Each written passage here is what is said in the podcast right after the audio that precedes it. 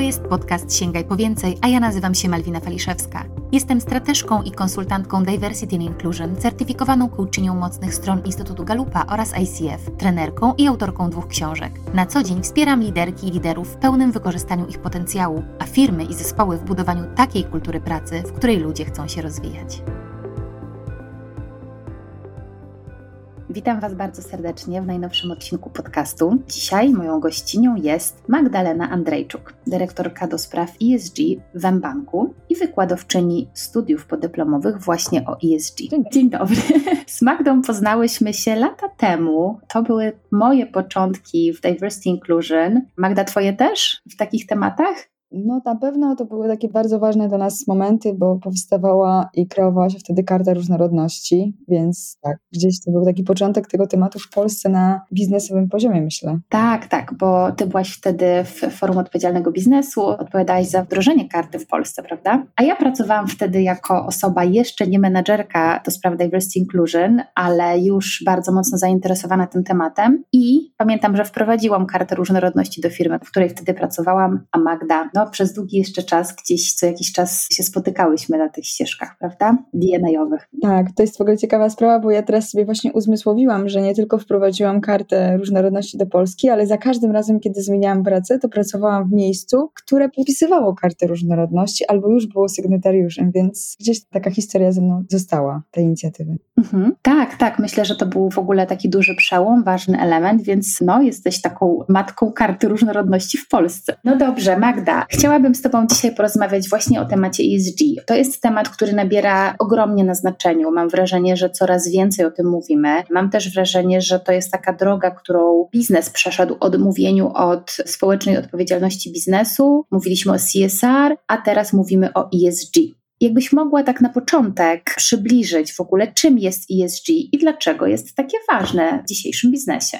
Tak, w ogóle zdecydowanie się zgadzam, że ta droga, którą przeszliśmy, tak naprawdę to jest taka droga, która dotyczy trochę nazewnictwa, bo wciąż jednak są osoby w firmach, które zajmują się CSR-em i on jakby wciąż z nami jest. Natomiast ta różnica pomiędzy CSR-em a ESG, przede wszystkim ja ją tak określam, że to jest takie nałożenie okularów inwestorskich albo instytucji finansowych i spojrzenie na firmę z perspektywy jej wartości, ale w tym wypadku wartości, myślę o wartości firmy, czyli wyceny firmy, o zarządzaniu ryzykiem przez tą firmę, o takim strategicznym prowadzeniu aspektów środowiskowych, czyli literka E, społecznych, tutaj mam na myśli pracowniczych i klienckich, czyli literka S, oraz związanych z zarządzaniem, czyli literka G, takich jak polityki, raportowanie, strategie i tak dalej. Więc tak naprawdę to jest takie kompleksowe podejście. Mówi się zresztą często, że te literki muszą występować równocześnie i nie da się tylko i wyłącznie skupić na jednym obszarze. Aczkolwiek w ostatnich czasach w Polsce, szczególnie myślę z powodu tego, że jesteśmy trochę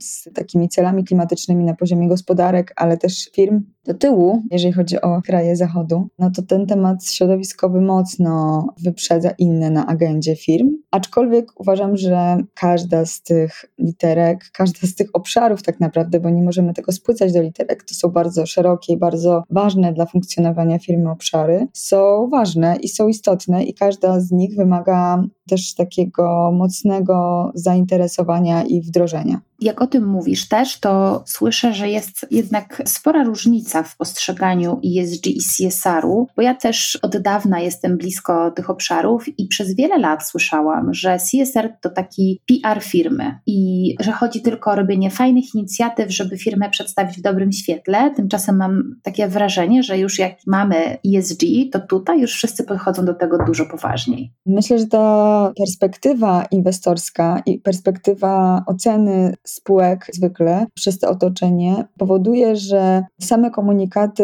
PR-owe już nie wystarczą do opowieści o firmie. To znaczy, ja też myślę, że akurat ta perspektywa, którą mieliśmy i te zarzuty, które były wobec CSR-u kierowane, czyli właśnie skupienie się na komunikacji, były spowodowane tym, że firmy zachłysnęły się tym, że teraz mogą wykorzystać jakąś część swojej działalności, która jest interesująca dla otoczenia, która jest ważna, która jest też w jakiś sposób istotna dla tych samych firm i po prostu skupić na tym komunikację. I przez długi czas tak właśnie było, pomimo tego, że tak naprawdę zawsze gdzieś te aspekty związane ze środowiskiem, zarządzaniem środowiskowym, z kwestiami właśnie ładu korporacyjnego, czy innych aspektów, czy właśnie diversity, inclusion, były zawsze gdzieś w tym DNA firmy, ale jednak ta część charytatywna, społeczna była najbardziej widzialna. No i dzisiaj dalej jest widzialna, dalej firmy się posługują komunikacją na ten temat, natomiast zaczynają już widzieć potrzebę mocniejszego zrozumienia też innych aspektów zarządczych i innych tematów, nie tylko i wyłącznie tych, które można przedstawić właśnie w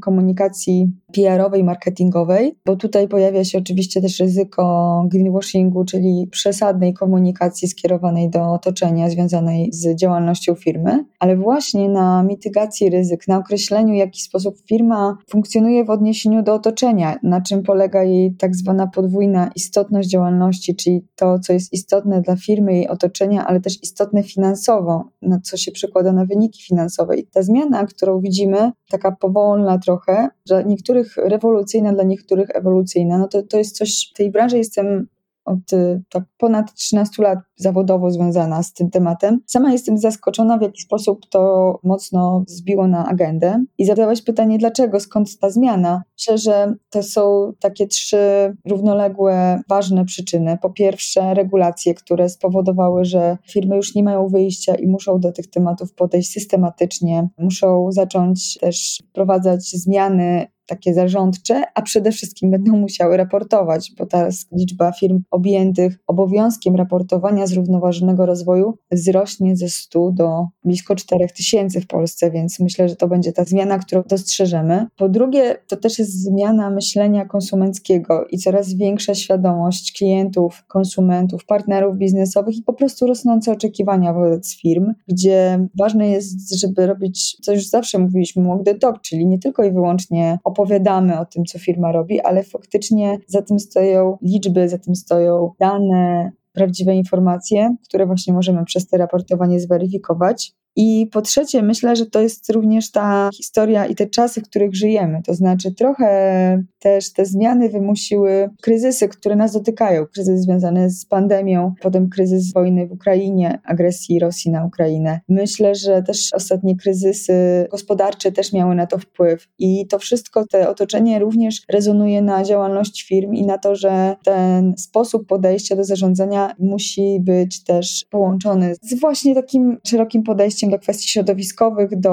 rozumienia kwestii społecznych i zarządczych. Także tak wygląda też moim zdaniem ta perspektywa rozwoju. A co zmieniło się w zakresie ESG w ostatnim roku? Bo z tego co wiem, były spore zmiany i już wspomniałaś, że to raportowanie teraz na przykład będzie dotyczyło dużo większej liczby podmiotów, ale co jeszcze zmieniło się tą dyrektywą ostatnią? No tak, przede wszystkim ta liczba podmiotów będzie systematycznie rosła, bo z roku na rok, od przyszłego roku będą to spółki, które do tej pory raportowały, a potem kolejno przedsiębiorstwa, które już zatrudniają powyżej 250 pracowników, więc tak naprawdę skala tego zakresu obowiązkowości w tym wypadku będzie coraz większa. W ogóle zmieniło się podejście do raportowania, bo po pierwsze sama dyrektywa, która teraz jest implementowana w ogóle do polskiego prawa, więc jeszcze czekamy na te rozwiązania, ale już ten kształt dyrektywy znamy. Sama dyrektywa wprowadza też taką konieczność, po pierwsze właśnie tak jak już wspomniałam, podwójnej istotności, czyli zbadania, które elementy są dla firmy istotne pod kątem istotności dla interesariuszy. To takie pojęcie, które z nami jest od wielu lat, czyli takich ważnych grup odniesienia dla firmy, ale też ważne z perspektywy finansowej i zarządczej. To jest jakby pierwszy aspekt. To jest takie ćwiczenie wymagające od firmy dodatkowych działań. Po prostu nie możemy sobie tylko i wyłącznie usiąść i to napisać, tylko wymaga to warsztatów, przemyśleń, różnego rodzaju również ćwiczeń, które w firmie się mają wykonać, żeby taką podwójną istotność określić. Po drugie, te raporty będą audytowane i też czekamy na standardy do tego audytu, ale już wiemy, że one będą sprawdzane przez zewnętrznych audytorów, czyli potwierdzane będą tam dane i to jest znowu zupełna nowość dla wielu firm, które jeszcze do tej pory tych audytów nie wykonywały. I trzecia rzecz to jest też taka zmiana, która już z nami jest od jakiegoś czasu, ale też będzie wymagała dostosowania i wprowadzenia przez wiele firm, czyli wprowadzenia taksonomii, to jest taka systematyka związana z oceną działalności i poszczególnych projektów firmy pod kątem właśnie bycia zgodnym z z kryteriami określonymi w rozporządzeniu Unii Europejskiej. I teraz taksonomia już z nami jest, bo firmy, które podlegają raportowaniu, raportują, jaka część ich działalności w ramach nakładów inwestycyjnych, czyli CAPEX-u, wydatków, czyli OPEX-u i przychodów, w ogóle kwalifikuje się do taksonomii i jest zgodna z taksonomią, ale kolejne firmy też będą musiały temu obowiązkowi podlegać. Natomiast banki, instytucje finansowe z kolei będą coraz wnikliwiej też badać projekty i badać, na ile finansowanie, które udzielają, transakcje, które wchodzą w zakres właśnie finansowania, również kwalifikują się do tej taksonomii i również są z nią zgodne. To też jest duża zmiana i też będzie wymagało to od firm, szczególnie dużych, takiego większego pochylenia się nad tym tematem ramię z instytucjami finansowymi, z bankami. My mówimy o dużych firmach, ale myślę, że te zmiany też dotyczą średnich i małych firm, dlatego że te firmy nie żyją w oderwaniu od dużych firm. To znaczy one na pewno są w łańcuchach dostaw, na pewno są partnerami biznesowymi, dostarczają dane, więc informacji związanych właśnie z raportowaniem i z funkcjonowaniem dużych firm będzie polegała na właśnie współpracy z tymi małymi i średnimi firmami, które takie dane będą też musiały gdzieś dostarczyć i też wprowadzać powoli zmiany, bo też za rogiem kolejna dyrektywa dotycząca należytej staranności w łańcuchu dostaw, dotycząca tematów środowiskowych i praw człowieka akurat w tym łańcuchu dostaw i ona z kolei znowu dotyczy dużych firm, ale pamiętamy i wiemy o tym doskonale, że w łańcuchach dostaw tych dużych firm są też małe firmy, więc co do zasady myślę, że te zmiany będą tak kaskadowo też dotykały nie tylko i wyłącznie największych, ale też małe przedsiębiorstwa. Czyli mówiąc tak bardzo wprost, jeżeli firma duża, duże przedsiębiorstwo musi na przykład wykazać, jakie firmy są w łańcuchu dostaw i to dostarczają, to może się okazać, że firma, która jest mniejszą firmą, która do tej pory zupełnie się ESG nie zajmowała, z racji tego, że nie ma żadnych procedur albo że nie przestrzega chociażby praw człowieka czy tematów środowiskowych, po prostu straci swojego dużego klienta albo może stracić. Tak, takie jest prawdopodobieństwo, że duże firmy będą chciały wyłącznie współpracować z tymi małymi i średnimi firmami, które te wymagania będą spełniać. Myślę, że się to będzie też tworzyło na podstawie edukacji, bo w ogóle to, co jest najważniejsze w tym temacie ESG, myślę, że to jest edukacja. Edukacja nasza, osób, które się tym tematem zajmują, ale też edukacja rynku, dlatego że dużo jest też takich informacji niesprawdzonych albo takich fake newsów, które dotykają firmy. Warto sprawdzić i dowiedzieć się dokładnie, jakie obowiązki dotyczą każdej z firmy, ale warto też dowiedzieć się, teraz jest bardzo dużo też takich szkoleń i takich dostępnej wiedzy, która jest otwarta dla przedsiębiorstw. Warto dowiedzieć się więcej, co dla mnie, dla mojej firmy, dla mojej pracy będzie stanowiło te nowe wejście, nowe rozdanie, bo myślę, że ta wiedza pomoże też w pewien sposób uporządkować i przygotować się do tego. I skądinąd wiem, że duże firmy również są też nawet właśnie takie firmy jak nawet banki, tak jak mój bank, są bardzo mocno też zaangażowane w edukację klientów i w to, żeby przekazać jak najwięcej rzetelnej informacji i wiedzy na temat zmieniających się regulacji, zmieniającego się otoczenia, wymogów, które nas dotyczą, po to, żeby też przygotować, współpracować z tymi klientami w przyszłości. Więc myślę, że możemy tutaj też myśleć o tym, że te duże firmy, które będą naprawdę duże, powyżej 500 pracowników, że one również na nich trochę będzie nałożony obowiązek, żeby ten swój łańcuch dostaw odpowiednio wyedukować i to może być też ta pozytywna zmiana, to znaczy faktycznie te firmy, które się nie dostosują do tych zmian i nie będą chciały być w taki sposób swojego systemu zarządczego i podejścia właśnie do praw człowieka, do kwestii środowiskowych zarządzić, bo będą mogły po prostu z tego łańcucha dostaw po prostu wypaść. Ale podobnie z finansowaniem będziemy mieć do czynienia na pewno też z taką sytuacją, gdzie pewne projekty będą mniej miały możliwość finansowania, bo na przykład właśnie spółki, które będą ubiegały się o takie finansowanie, będą bardzo wysokoemisyjne i nie będą miały na przykład planu związanego z dekarbonizacją swojej działalności, a to z kolei również jest ważny temat, bo i ślad węglowy, i emisje do otoczenia, to jest znowu coś takiego, co jest istotne dla firm. To jest trochę wymóg i pochodna dyrektywy do spraw raportowania zrównoważonego rozwoju. Tam się pojawia obowiązek właśnie raportowania emisji, ale to też są takie zobowiązania firm, które sobie dobrowolnie te duże firmy stawiają i małe również, na przykład w ramach takiej inicjatywy Science Based Targets. I tutaj z kolei jest taki trend i taka, myślę, również forma zobowiązań ze strony firmy, która chciałaby osiągnąć cele klimatyczne zgodnie ze ścieżką porozumienia paryskiego i zgodnie z tym podejściem również takie cele ustalić. A żeby te cele również zrealizować, potrzebuje właśnie silnej współpracy w łańcuchu dostaw, czy tak jak banki, tak jak mBank na przykład, potrzebuje również tej dekarbonizacji portfela, czyli dekarbonizacji klientów, czyli tego, żeby oni również na taką ścieżkę zejścia z emisji weszli. Wiesz co, to bardzo często jest takie, myślę, może być trudne do wyobrażenia, jak bank, który świadczy usługi finansowe, przyczynia się do karbonizacji, albo w jaki sposób na przykład te usługi bankowe mogą wpływać na środowisko. Jakbyś mogła, Magda, zejść tak bardzo praktycznie już i dać jakieś przykłady, jak to się łączy, żeby też słuchacze i słuchaczki mogli sobie to bardziej wyobrazić, bo o ile myślę, że jak myślisz o firmie produkcyjnej, która zanieczyszcza bardzo wprost środowisko, to tam wydaje się to proste, tak? Zmniejszyć, nie wiem, ilość wody, czy nie wiem, zmniejszać ilość prądu użytego do produkcji. A co w bankach i w takich instytucjach usługowych? Właśnie banki się wydają takim miejscem, gdzie tak naprawdę ślad węglowy dotyczy zarządzania biurem, podróży służbowych i tak dalej, ale właśnie nie, zgodnie ze standardem GHG Protocol, ale też z takim podejściem metodologicznym, gdzie emisja banków to głównie jest emisja portfela, czyli emisja klientów. To jest kategoria 15 skołpu trzeciego i najwięcej to waży w emisyjności, czyli w takim przeliczeniu, gdzie bank ma wpływ zarządzaniem swoimi asetami, swoimi zasobami. I wpływ ma właśnie na to, jakie inwestycje, jakie projekty finansuje. Więc myślę, że to, co jest takim wyobrażeniem, w jaki sposób wygląda ten ślad węglowy instytucji finansowych i bankowych, to jest właśnie ślad węglowy klientów. To znaczy odpowiednio oczywiście przeliczenie na ten wskaźnik kredytu, na też jaki to jest udział tego kredytu w całej wartości firmy albo w jej przychodach i odpowiednio ten ślad węglowy wówczas jest też przenoszony do tego portfela banku, bo bank jest też odpowiedzialny za tą działalność tej firmy, więc tak to wygląda. Myślę, że to jest takie trudne i skomplikowane, dlatego że po pierwsze nie wszystkie banki, na przykład też i w Polsce i na świecie sobie z tego zdają sprawę, nie wszystkie do tego podejścia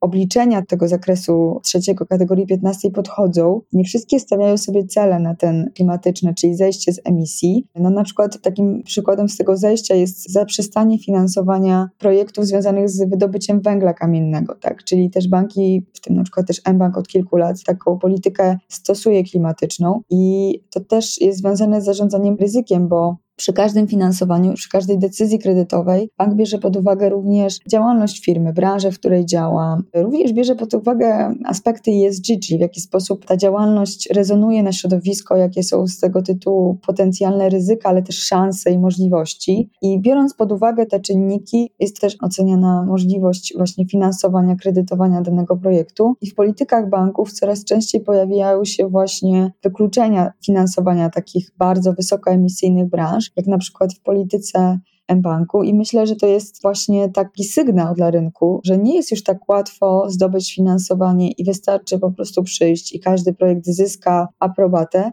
że przychodzą już takie czasy, w których też banki będą wymagały od swoich klientów przede wszystkim informacji, czy taki ślad węglowy jest liczony, czy jest ścieżka dekarbonizacyjna, czy są cele klimatyczne, jak wygląda w ogóle plan zejścia z redukcji, czy został wprowadzony. To jest taki bardzo ciekawy aspekt i myślę, że dopiero sobie uświadamiamy wszyscy na ten temat wiele i znowu bardzo ważna jest edukacja i znowu bardzo ważna jest informacja, po co zbierane są te dane, na czym polega w ogóle, co to jest ślad węglowy, jak wygląda proces obliczenia tego śladu węglowego w różnych typach przedsiębiorstw, tak jak wspomniałaś słusznie, zupełnie inaczej. Ten ślad węglowy, czyli to jest ekwiwalent emisji jednego przedsiębiorstwa, zwykle przeliczany na ekwiwalent emisji dwutlenku węgla, związany z emisją bezpośrednią, czyli z tym, co bezpośrednio jest emitowane z kominów czy z rur wydechowych samochodów, które są w władaniu danej firmy, pośrednio poprzez zużycie energii, zużycie ciepła, czy właśnie wycieki związane z czynnikami chłodniczymi, czyli to jest scope pierwszy i drugi i scope trzeci, bardzo tak naprawdę najtrudniejszy i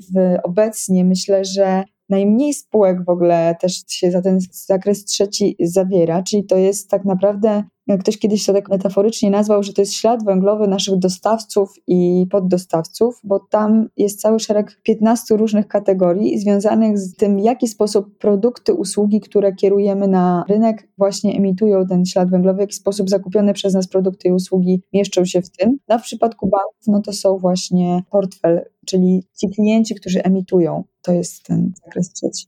ale myślę też, że my jako klienci też coraz częściej dostajemy taką informację o śladzie węglowym, chociażby kupując bilety lotnicze, już teraz praktycznie na każdej stronie jest informacja o tym, jaki ślad węglowy jest z danej podróży. I tak jak mówisz o tym, Magda, to mam poczucie, że to jest temat, który jest bardzo wielowymiarowy, który działa jak taka siatka naczyń połączonych, że po prostu te siły wzajemnego wpływu nie są zawsze oczywiste, a jak takie czasami domino może tutaj coś naciśniemy i tam po prostu rodzi to ogromnie duży wpływ na rzeczy, które być może tak, wiesz, początkowo wydawałoby nam się, że nie mają związku, a jednak w całym tym obszarze mają ogromny związek. Tak, myślę, że w ogóle ten przykład tych biletów lotniczych to jest taki przykład tego, że tak naprawdę te wszystkie tematy ESG schodzą trochę takiego do poziomu konsumenta. To znaczy my jako konsumenci za chwilę będziemy, po pierwsze też przepisy prawa zaczynają dotyczyć nas, bo na przykład właśnie kwestie związane z gospodarką obiegu zamkniętego, czyli też wprowadzeniem na przykład ograniczeniem surowców pochodzących z plastiku,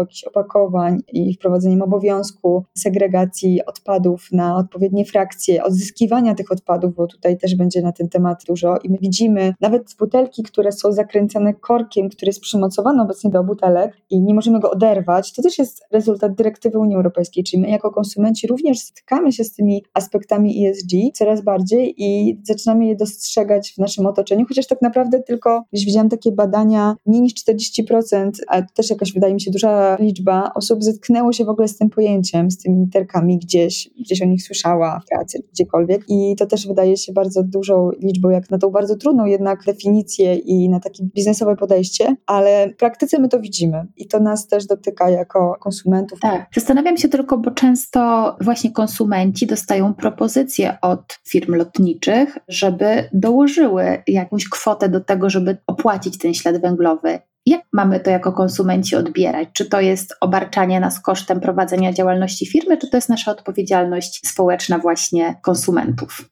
To jest bardzo ciekawe pytanie, bo też tak naprawdę trzeba byłoby sprawdzić dokładnie, co się kryje za tym takim offsetowaniem tych emisji, czyli tak naprawdę, czy mamy tutaj do czynienia z tym, że ta firma posadzi kilka drzew, a tak naprawdę ten skutek tego będzie zupełnie nieadekwatny do skali tego, jaka jest prawdziwa emisyjność tej podróży, więc tutaj uczulałabym taką ostrożność i jeżeli już to sprawdzenie tego, gdzie i w jaki sposób są te środki wykorzystane, myślę, że to podejście, gdzie to klienci w jakiś sposób mogą partycypować w takim przejściu na zrównoważoną, zieloną transformację jest coraz częstszy, ale też trudny, dlatego że my jako klienci zwykle wybieramy cenę jako taki aspekt najbardziej dla nas ważny. Zaraz później oczywiście często się pojawiają te tematy środowiskowe, ale czy jesteśmy w stanie, też widziałam ostatnio Izba Gospodarki Elektronicznej prowadzi takie badania co roku, gdzie pokazuje, że jest jednak jakaś część konsumentów, którzy są w stanie dopłacić na przykład za to, żeby dostać ekologiczne opakowanie, albo jest w stanie dopłacić, żeby mieć pewność, że energia, którą zużywają w mieszkaniu, to jest, ja jestem takim przykładem, pochodzi ze źródeł odnawialnych, więc ja dopłacam do tego kilkanaście złotych miesięcznie, żeby mieć tą pewność, że to jest zielona energia, a dzięki temu partycypuję w tym, że rozwija się też ta zielona energia w kraju, więc myślę, że są takie możliwości, to jest pewnie do jakiejś decyzji konsumentów. Oczywiście pewnie najbardziej radykalna odpowiedź byłaby lepiej, żeby nie wybrać lotu, tylko w jakiś inny środek transportu. Jeśli już ma być ten lot, to żeby on był jednak wyważony, ale to czy to jest dobre podejście, że to konsumenci i klienci są tutaj zachęcani do tego, żeby w tym partycypować, to myślę, że odpowiemy sobie w najbliższych latach, widząc jak się będzie to w ogóle układało. Na pewno to gdzieś daje do myślenia. Tak, no w każdym razie ty jesteś przykładem walk the talk, skoro sama dopłacasz po to, żeby pić tą zieloną energię, no ale myślę sobie, że jak jesteś na takim odpowiedzialnym stanowisku, to też chyba to zobowiązuje, prawda? Żebyś ty świeciła przykładem dla innych. Tak, ale też trzeba powiedzieć, że po prostu my się staramy wszyscy, to znaczy tak jak też obserwuję takie bardzo aktywne osoby, takich influencerów czy influencerki zajmujące się ekologią, to one wprost mówią, że nikt nie jest doskonały, że wszyscy się staramy, próbujemy jak najbardziej i tak naprawdę ta odpowiedzialność oczywiście powinna bardziej być po stronie rządów i po stronie firm niż po stronie konsumentów, bo my jako konsumenci mamy tak naprawdę minimalny wpływ na to, w jaki sposób kształtuje się ślad emisja. Największymi emitentami są jednak duże firmy i to są jednak wielkie przemysły, no i gospodarki, a my jako konsumenci możemy w tym pomóc i możemy włączyć się w ten ruch, być bardziej świadomymi osobami, bardziej też o to dbać i zwracać na to uwagę, przede wszystkim wyborami konsumenckimi, wybierając w taki sposób naszej konsumpcji, żebyśmy też w tym duchu działali. Ale pamiętajmy, że my jesteśmy tylko tak naprawdę taką częścią dużego systemu, w którym wielką nadzieję pokładamy w tych zmianach na poziomie właśnie rządów i na poziomie gospodarek, na poziomie firm. Tak myślę też, wiesz, o takich nawet zwykłych, codziennych rzeczach. Masz rację, że tutaj te zmiany systemowe będą więcej ważyć, bo myślę sobie, że idziesz na zwykłe zakupy do marketu i gdyby tam nie było ogólnodostępnych torebek foliowych, które można zrywać, te zrywki takie zwykłe, to pewnie prędzej czy później my jako konsumenci dostosowalibyśmy się do tego, żeby przynosić swoje. Natomiast to samo było z darmowymi reklamówkami, prawda, kiedyś, tak? No i teraz myślę sobie, że okej, zdarza mi się też, staram się, jak nie muszę, jak ważę 2-3 rzeczy, po prostu naklejać tą cenę na po prostu produkt bez używania tej zrywki. Natomiast ponieważ ona jest i czasami jak rzeczywiście zapomnę, no to mam ją pod ręką i to jest po prostu taki, no czasami taki no-brainer, że ludzie po prostu to biorą, no bo nie mają innego wyjścia. Znaczy mają, ale jest łatwo po prostu zerwać tą torebkę foliową, prawda? Tak, ja chodzę na swój bazarek z moimi użytymi z firanek i z różnych innych materiałów torebkami. Chociaż przychodzę zawsze do tego samego stoiska, to zawsze to budzi zdziwienie, że jednak ja nie potrzebuję żadnych torebek, jest jak najbardziej daleka od tego, żeby właśnie brać te foliowe torebki, ale obserwuję, że tak naprawdę jestem jedyną z osób, która przychodzi z własnymi torebkami, chociaż wiem, że rośnie ta świadomość i te nawyki, bo my to po prostu kształtujemy jako nawyki, czyli ja wiem, że idę na zakupy, więc biorę ze sobą całą pakę torebek i bardzo nie lubię foliowych tych właśnie torebek. Myślę, że teraz mieliśmy po akurat święcie zmarłych bardzo dużo dyskusji związanych ze zniczami i z w ogóle też plastikiem, który jest obecny na cmentarzach i wszyscy to widzieliśmy. Bardzo się dużo pojawiło głosów w social mediach, mediach w ogóle o tym, że to jest coś, co nam przeszkadza i myślę, że to jest dobry kierunek. Jeżeli zaczyna nam coś przeszkadzać, uwierać, no to jest dobry krok ku temu, żeby to właśnie ukrócić, żeby to w jakiś sposób ograniczyć. No szczególnie, że tak naprawdę no to jest taka nasza tradycja, kultura, ale można ją faktycznie w jakiś zupełnie inny sposób kształtować i pokazać, szczególnie, że na Zachodzie no tak naprawdę też jest trochę inne podejście. Jest wiele krajów, gdzie jest w ogóle zakazane palenie zniczy przez przepisy przeciwpożarowe. No ale właśnie myślę, że już te sygnały, że nam to zaczyna przeszkadzać, uwierać, dostrzegamy to, widzimy, to już jest dobra droga, ale tutaj potrzebujemy też działania i no i właśnie systemowych zmian. Tutaj są potrzebne systemowe zmiany, bo niestety takimi zwykłymi akcjami nie jesteśmy w stanie sobie konsumenci zapewnić. Wiesz co, ja myślę, że faktycznie my jesteśmy bardzo wielu rzeczy nieświadomi. Ja teraz słuchając chyba faktów właśnie, kiedy ten temat, o którym mówisz, był poruszany,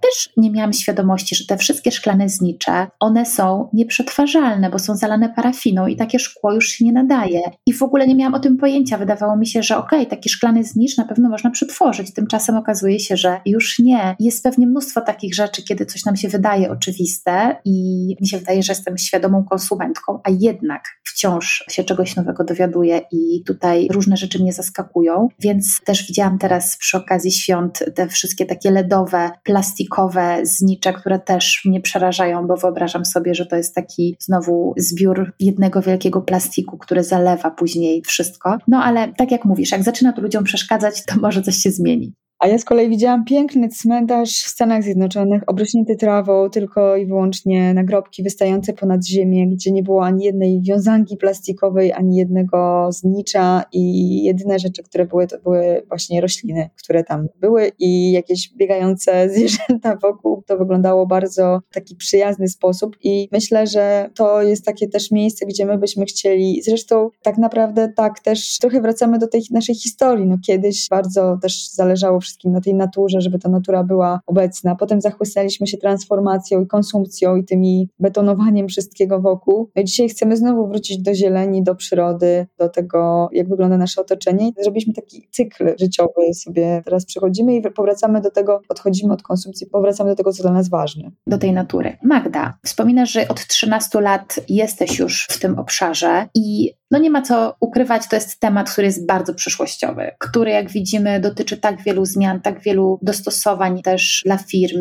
To jest po prostu przyszłość, więc wydaje mi się, że ESG to temat na karierę przyszłości albo jeden z takich tematów. Jak zacząć w ogóle w tej branży dla osób, które no dziś się zastanawiają, może chcą się przebranżowić albo ten temat jakoś interesuje, to od czego zacząć? To jest takie pytanie, które często do mnie dociera. Dużo osób mnie o to pyta, w jaki sposób zacząć. Ja myślę, że są takie dwie ścieżki. Można w ramach swojego własnego miejsca pracy i swojej firmy. Myślę, że to jest taka też ścieżka, którą ty, Malwina, miałaś przy okazji Diversity Inclusion, że po prostu zorientowałaś się, że to jest taki temat dla ciebie ważny, istotny i zaczęłaś się tym tematem mocno zajmować. I tak podobnie może być też z tematem ESG w ramach firmy, czyli warto się zorientować, czy miejsce, w którym pracuję, nie potrzebuje takiego właśnie wsparcia i wtedy ten temat już w praktyce rozwijać, bo tak naprawdę osoby, które mają wiedzę na temat ESG, są potrzebne w całej firmie, nie tylko i wyłącznie na oddzielnym, dedykowanym do tego stanowisku, ale są potrzebne w zakupach, w obszarze HR-owym, w marketingu, w produkcji, w każdym z aspektów tak naprawdę działalności firmy są potrzebne osoby, które mają na ten temat wiedzę i mogą ją wykorzystać właśnie w ramach działalności tej firmy. Więc jedną taką z takich dróg jest to, żeby się właśnie w ramach własnej firmy rozejrzeć i zaproponować tą ścieżkę. A drugi to jest oczywiście taki związany z edukacją, czyli ja teraz, ponieważ tych studiów podyplomowych w Polsce jest bardzo dużo, ja ostatnio nawet robiłam sobie taką listę i zaliczyłam ich prawie 30, więc jest ich naprawdę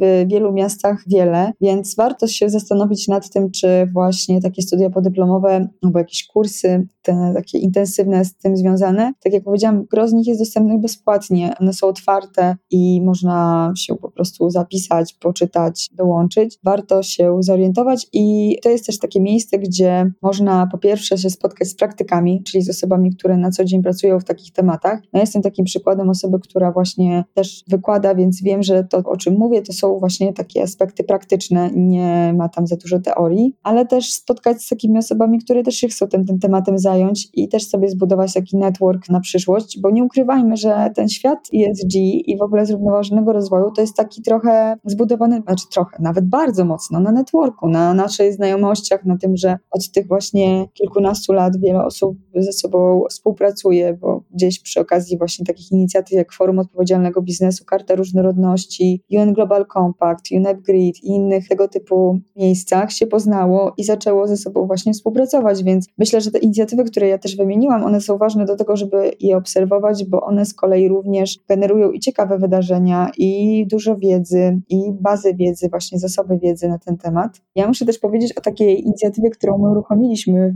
właśnie w mBanku ostatnio. Uruchomiliśmy taką Akademię ESG i zrównoważonych finansów dla pracowników naszego pionu bankowości korporacyjnej, inwestycyjnej, ale też dla zaproszonych gości z innych departamentów banku. I to jest taka inicjatywa edukacyjna, w której mamy też taką myśl, zgodnie z tym, co powiedziałam na temat tego, że ESG jest w różnych obszarach, że tak naprawdę te kompetencje dotyczące tego tematu powinny być w firmach rozproszone. To znaczy my chcemy, żeby u nas też pracownicy byli na ten temat wyedukowani, i mieli zasób wiedzy i też odpowiednie doświadczenie, odpowiednie kompetencje, żeby rozmawiać z klientami, żeby też ten temat rozumieć w tym aspekcie bardzo dynamicznie rozwijającym się i też bardzo dużo takich inicjatyw mamy edukacyjnych w ogóle dla pracowników całego pionu, żeby też mieli oni też takich otwartych webinarów, szkoleń i tak dalej, żeby też było to dostępne nie tylko dla tych uczestników wybranej grupy 80 osób, które intensywnie do tego tematu będą przez najbliższe miesiące podchodzić, ale też właśnie dla wszystkich, też dla klientów i myślę, że to jest taka droga, też gdzieś to słowo edukacja to chyba najwięcej razy tutaj powtarzam, ale myślę, że to jest właśnie ta droga do tego, żeby się tym tematem zająć. I nie ukrywam też, że dużo osób po prostu czuje w tym pasję, bo to jest bardzo ciekawe, bardzo interesujące, bardzo ważne też dla nas osobiście jako ludzi i dlatego też absolutnie rozumiem, bo to jest też moja praca, ale moja też pasja od wielu lat i bardzo się też z tego powodu cieszę, że ten temat się mocno rozwija i staje się taki bardzo dobrze rozumiany i rozumiane w ten sposób, że firmy też są ważne w tym aspekcie właśnie naszego zrozumienia, jak powinniśmy układać nasz zrównoważony świat. Właśnie już mnie wyprzedziłaś, bo chciałam się ciebie zapytać, co daje ci największą satysfakcję w tej pracy? No powiedziałaś, że to jest pasja, ale może chciałabyś coś dodać? Czy ludzie przede wszystkim, bo ja myślę, że też to, co jest najbardziej ciekawe i też ważne, to to, że te wszystkie osoby, które się tym zajmują, czy tematem diversity, o którym rozmawiałyśmy, czy też właśnie ESG, że to są też takie osoby z pasją, zainteresowane, bardzo chcące się dzielić wiedzą i właśnie ci ludzie, których spotykam, myślę, że to też jest taki powód, dla którego bardzo też polecam i rekomenduję pracę w tym obszarze. No i to jest naprawdę też bardzo rozwojowe i bardzo zmienne, to znaczy tak jak powiedziałam, 13 lat temu, 10 lat temu, 5 lat temu, ta optyka była inna, teraz jest inna. Też z niecierpliwością i takim wyczekiwaniem czekam, co dalej, jak to się będzie zmieniać, co będzie nowego, co wejdzie na agendę, jakie trendy. No to jest bardzo ciekawe. Masz rację, że to się bardzo zmieniło, bo jak my się spotkałyśmy te 13 lat temu, to było takie nice to have, takie trochę działania, które naprawdę wymagały ludzi z pasją, którym w ogóle się chce, bo nie było to żadną koniecznością. I tak jak mówisz, pewnie ten network to jest network takich pasjonatów i myślę, że ludzi, którym naprawdę leży to na sercu, ponieważ myślę, że dawno temu, te 13 lat temu, to nie było coś, co jest modne, to było coś, co jest ważne i tak naprawdę działo się z potrzeby jakiegoś serca, z jakiejś misyjności ludzi. No dzisiaj można powiedzieć, że już jest jakiś trend i że dla niektórych może to będzie po prostu też kalkulacja, żeby się tym zająć po prostu, bo jest to rzeczywiście zawód, który jest istotny. No, ale tak, potwierdzam. Powiedziałaś o tej dobrowolności i o tym, że gdzieś te działania były tak trochę z inicjatywy pracowników często realizowane, to ja pamiętam, że wtedy pojawiały się takie pytania i dużo było dyskusji, jak przekonać zarząd, co zrobić, żeby zarząd w ogóle chciał realizować te rzeczy. A dzisiaj to się zupełnie zmieniło. Na przykład muszę powiedzieć, że właśnie naszą akademię zainspirowaliśmy udziałem naszych 2 członków zarządu i przewodniczącej Rady Nadzorczej, taką debatą. I ja widzę po prostu, jak zarząd, czy banku, czy w ogóle innych też instytucji, jak bardzo jest zaangażowany. Widzę zarządy innych firm, jak bardzo jest wyedukowany. I to myślę, że już przestajemy pytać, jak przekonać zarząd, tylko jak zacząć, co zrobić, tylko zaczynamy pytać właśnie, co powinniśmy zrobić, jakie akcje podjąć, co dalej, tak? Także to jest ten też tak naprawdę taki mindset, który się zmienił w naszym postrzeganiu tego tematu.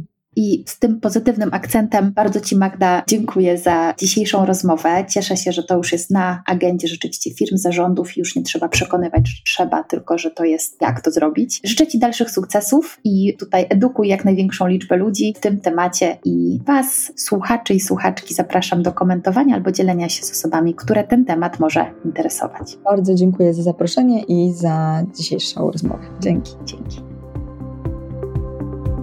Jeśli podobał Ci się ten odcinek, udostępnij go znajomym. Podziel się komentarzem na LinkedIn, Instagramie lub Facebooku i włącz się do dyskusji w temacie tej rozmowy. Zasubskrybuj mój kanał, aby być na bieżąco z najnowszymi odcinkami i powodzenia w Twoim sięganiu po więcej.